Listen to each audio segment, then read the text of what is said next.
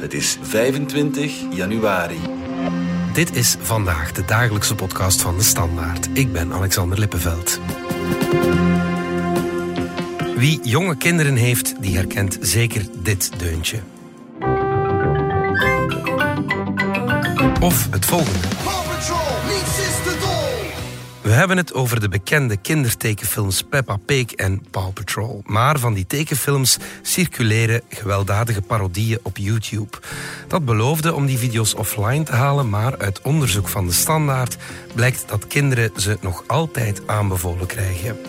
Hoe groot is de impact van die video's op een kinderbrein?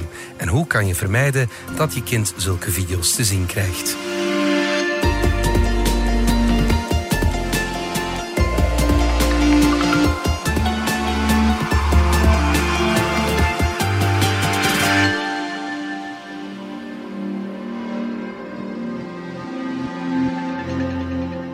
Kubra Maida van onze binnenlandredactie. Je hebt eh, deze week een artikel geschreven dat mij enorm interesseerde. Ik heb het onmiddellijk gelezen aan de ontbijttafel, want ik heb een kind dat volop in de Paw Patrol eh, fase zit.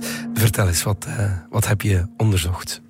Ik heb mijn kleine week lang als kind gedragen op YouTube en op YouTube Kids. Mm -hmm. Met als doel een beetje te zien van hoe snel kom ik content tegen dat niet voor kinderen bedoeld is. Ja. En ik ben daarop gekomen omdat ik zelf een neefje heb van tien en een nichtje van vier. En ik kijk af en toe mee over hun schouders. En ik zie dan toch ook wel dingen die wat raar zijn. Mm -hmm. Zoals gewelddadige YouTube shorts of rare tekenfilms. En wat bleek dat ik eigenlijk in nog geen half uur Peppa Pig parodieën tegenkwam die heel erg lijken op Peppa Pig, maar eigenlijk totaal niet overeenkomen met wat echt Peppa Pig is. Ja, ja, ja. vertel eens, wat, wat is Peppa Pig echt? Uh, Peppa Pig is een lief, maar misschien een beetje een bazig klein varkentje. I'm Peppa Pig. Ze is vier jaar. This is my little brother George. This is Mummy Pig. And this is Daddy Ze woont samen met haar mama, haar papa en haar broertje. Peppa Pig. Het is eigenlijk bedoeld voor kinderen tussen de vier en zes. En Paw Patrol... Paw Patrol, Paw Patrol, we zijn al onderweg. gaat over de avonturen van zes puppies en hun baasje. En dat is ook zo voor kinderen rond hun vier jaar. We zijn er zo, Paw Patrol. Het zijn meer dan zes puppies, dat Ah, weet ik ondertussen uit ondervinding. Maar er komen er altijd bij en er gaan er altijd weer weg. Maar bon, daar gaan we het eh, niet over hebben. Wel over die gewelddadige parodieën op die eh, kindertekenfilms die online op YouTube onder andere circuleren. Ehm, en als we zeggen gewelddadig, Cubra, ja, dan bedoelen we wel echt gewelddadig. Wat, wat is er zoal te zien? Eh, in een openingsscène van een parodie op Paw Patrol zien we hoe een van die puppies meteen een school bombardeert. Waarbij alle andere figuurtjes wegrennen in paniek. Bij Peppa Pig, Peppa is eh, ja, echt een crimineel bijna. Of toch, ze wordt zo behandeld omdat ze een skateboard steelt van een wildplassende giraf.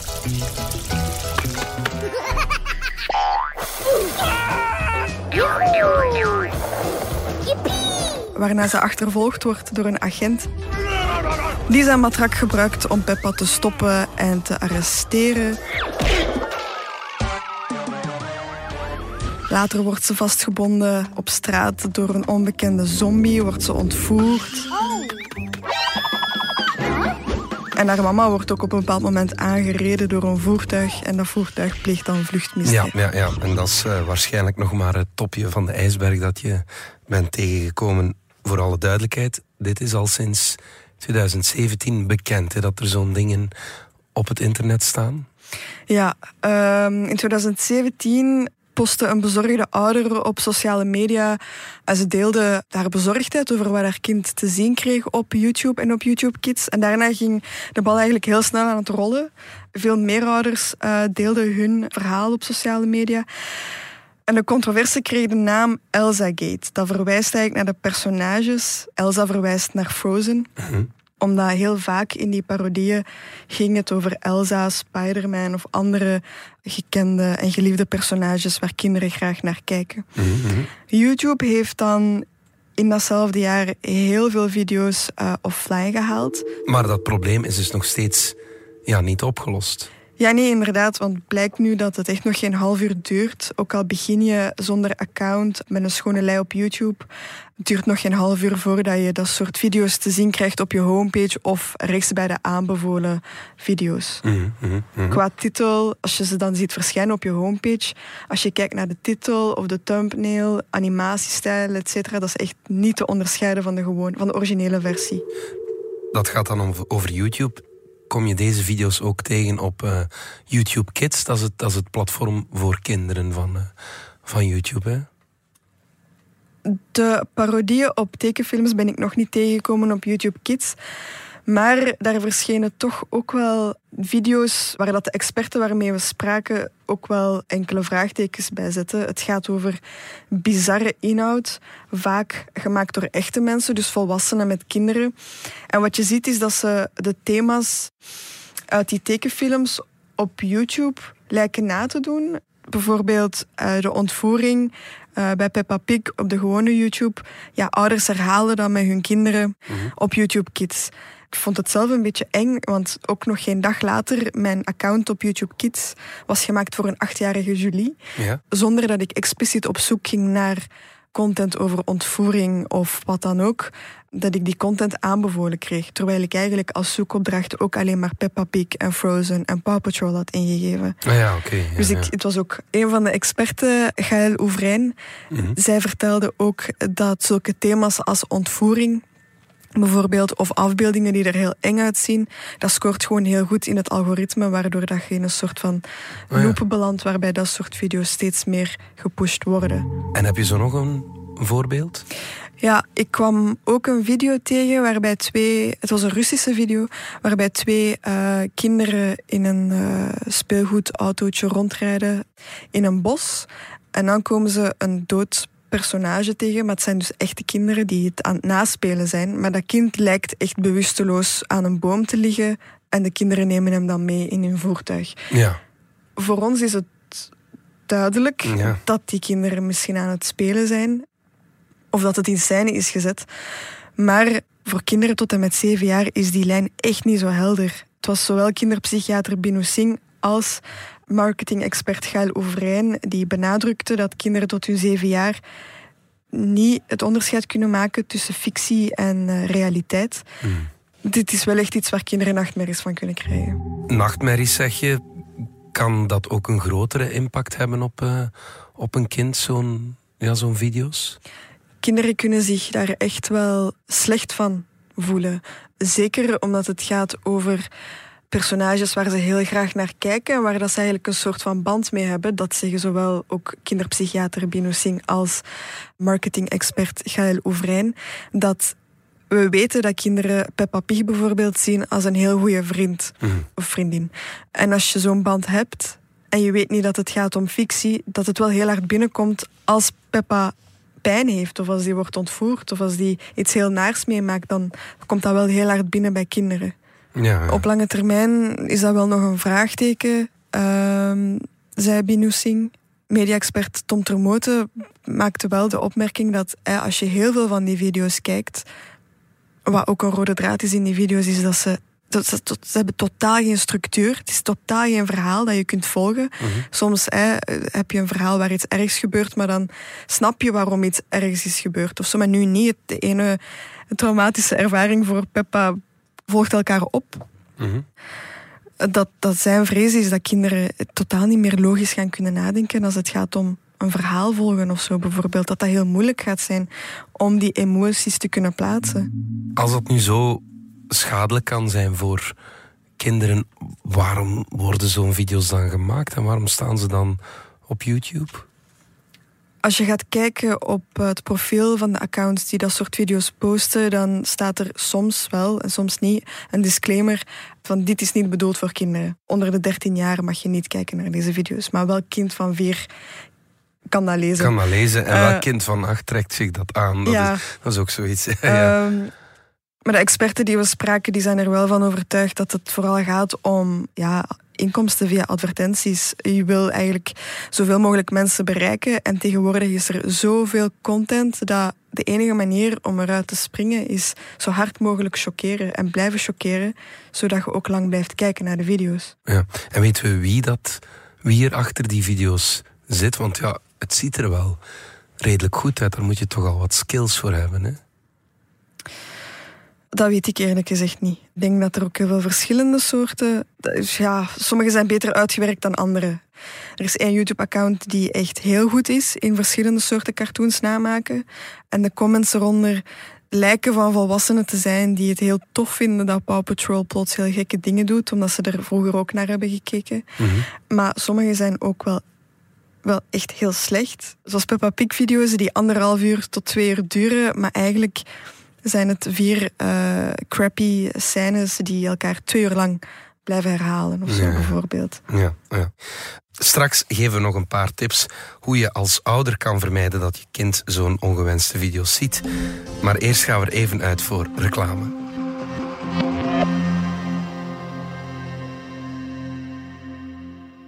Gaat in het begin van het nieuwe jaar jouw autohart ook altijd sneller kloppen? Je wil gaan kiezen en de beste deals niet uit het oog verliezen? Kom dan naar een van de 35 Hedin Automotive showrooms en ontdek al onze vertrouwde, maar ook onze verrassend nieuwe merken tijdens de Hedin Autovest maanden. Al onze merken geven u onvoorwaardelijk de allerbeste voorwaarden. Meer info op hedinautomotive.be. Hedin Automotive. More for you.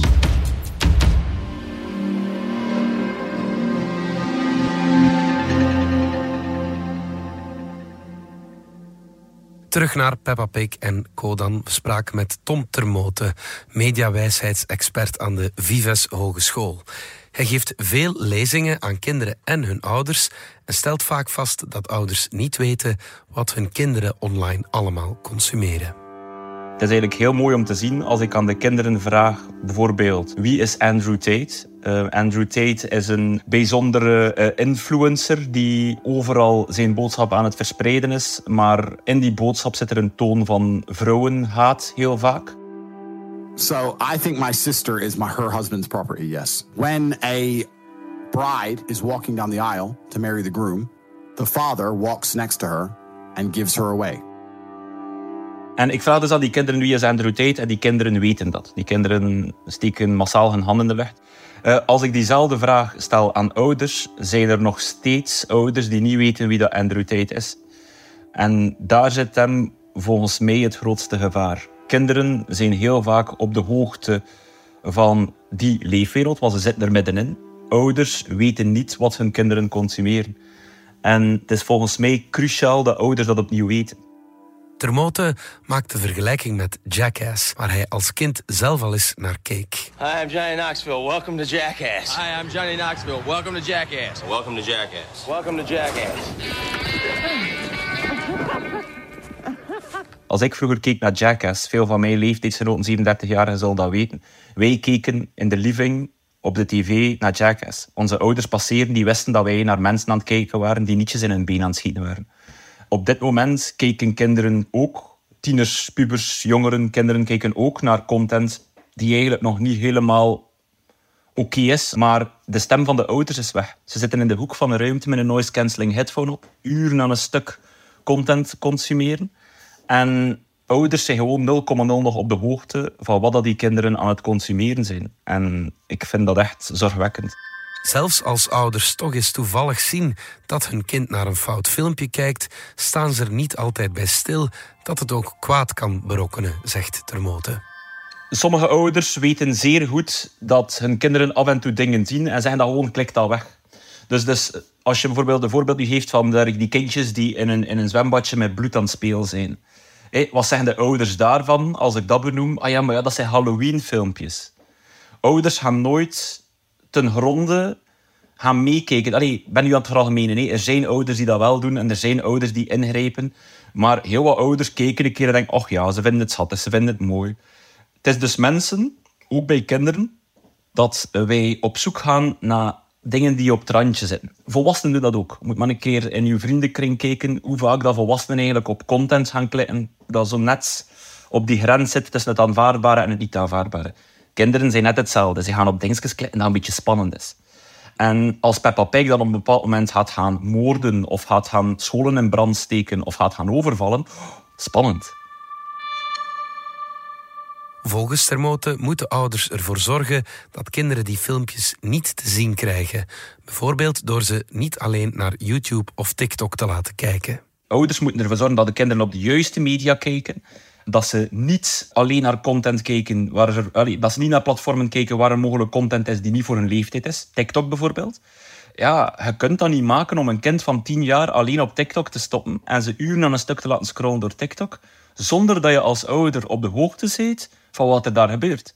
Zij worden daar, dat is al een ander voorbeeld, maar zij worden daar geconfronteerd met seksuele content op TikTok. Met accounts die hen aan toevoegen, die eigenlijk reclame maken voor OnlyFans-accounts. En dat is al vanaf het vierde, het vijfde, het zesde leerjaar dat kinderen hun handen in de lucht steken. Ouders weten dat niet. Als ik dat vertel tegen ouders, vallen zij daarvan omver. Het gaat dus niet op, zegt Termote, om zomaar te zeggen: YouTube moet het maar oplossen. Je merkt wel dat YouTube, ze doen echt hun best om hun platform op te schonen. Alleen is de hoeveelheid content die daar dagelijks wordt, wordt opgepost, dat is onmogelijk om dat allemaal correct te modereren. Dus ja, zij moeten dat oplossen, maar het is nog veel belangrijker dat ouders... Allee, vroeger ook, als wij zagen op tv, er was ongetwijfeld ook ouders die zeiden, allee, die jackass, dat kan toch niet? MTV moet dat oplossen. Ja, nee, het is populaire content. MTV moet dat niet oplossen. MTV zet een disclaimer voor jackass dat ze moeten opletten. Warning the following show features stunts performed either by professionals or under the supervision of professionals. Accordingly, MTV and the producers must insist that no one attempt to recreate or reenact any stunt or activity performed on this show. Het is aan de ouders om te beslissen, is dat nu oké dat mijn kind daar naar kijkt? Is dat niet oké? En als ik dan daarna met mijn vrienden ga gaan imiteren, is het aan mijn ouders om te zeggen van, gastjes, let op, je doet dat niet. Eh, we mogen niet zomaar de, de apps als babysitter gaan gebruiken en verwachten dat die apps verantwoorde babysitters zijn. Zo werkt het niet. Kubra, terug naar jou. Ik hoor uh, hier zeggen dat ouders misschien nog wel ja, een grotere verantwoordelijkheid hebben om te maken dat hun kinderen niet naar zo'n gewelddadige filmpjes kunnen kijken dan YouTube. Maar is het dan echt zoveel gevraagd van een platform als YouTube om te maken ja, dat het gewoon niet online komt? Zoals ik daarnet al zei, na de Elsa-gate in 2017 heeft YouTube heel veel offline gehaald. Vorig jaar zaten ze opnieuw aan bijna een miljoen video's, maar elke minuut wordt er meer dan 500 uur aan videomateriaal op het platform gezet. Okay, YouTube zegt, we doen er echt alles aan om het veilig te houden. Maar ja, die hoeveelheid is gigantisch veel ja. content. Is het dan onbegonnen werk? Of? Ja, YouTube moet wel blijven modereren dat als iets niet in lijn is met hun beleid, dat, dat ze dat offline moeten halen. Maar er verschijnt zoveel inhoud, zegt ook uh, de media-expert Tom Termoten, dat het toch ook wel dat de ouders ook wel echt hun verantwoordelijkheid moeten opnemen. Mhm. Om die video's te rapporteren, af en toe mee te kijken naar wat hun kinderen doen op YouTube. Zo weet YouTube ook sneller wat ze offline moeten halen. Ja, ja, inderdaad. En, en wat kan je dan doen als ouder? Want in alle eerlijkheid, die paar minuten schermtijd, die doen wel eens deugd als je je huis eens wil, uh, wil opruimen. Je kan toch niet altijd meekijken met je kind? Nee, er zijn wel een paar tips die kunnen helpen om een beetje een zicht te krijgen op wat je kinderen doen op YouTube. En dat is een simpele, verbind de smartphone of tablet met je tv, zodat je, terwijl je opruimt of kookt, toch op zijn minst kunt horen wat er gebeurt. Ga af en toe ook kijken in de kijkgeschiedenis op YouTube. En als je dan niet ziet dat niet oké is, rapporteer het. Wat ook kan helpen is autoplay uitschakelen. Dan vermijd je al dat de ene video na de andere zich blijft afspelen zonder dat je daar controle over hebt. Mm. Ja, Termote die gaat nog verder natuurlijk. Hij adviseert gewoon om je kind niet alleen op YouTube of TikTok te laten kijken, omdat die platformen gewoon niet voor kinderen zijn gemaakt. Ja, je kan ook kiezen om YouTube niet te gebruiken en in plaats daarvan te gaan naar Catnet of Netflix, omdat het daar toch gecontroleerder is. Je hebt daar een beperkter aanbod. Wees ook niet bang om uh, de schermtijd van uw kinderen te beperken. Dat is ook een van de tips die we meekregen van ouders die we ook hebben gesproken. het viel daar wel op. Het werkt voor hen om heel consequent te zijn met, met de schermtijd van hun kinderen. Dus bijvoorbeeld op woensdag mag je een half uur, in het weekend mag je een uur. Mm. Ehm, Ja. En als uw tijd op is, is uw tijd op. Mm. Ze geven ook wel toe dat ze zelf soms moeten toegeven, omdat ja, een, een, ja soms moet je inderdaad gewoon even koken. Ja. Ehm, er zijn ook bepaalde apps of Apple heeft zelf de mogelijkheid om accounts van uw kinderen te beheren of te controleren.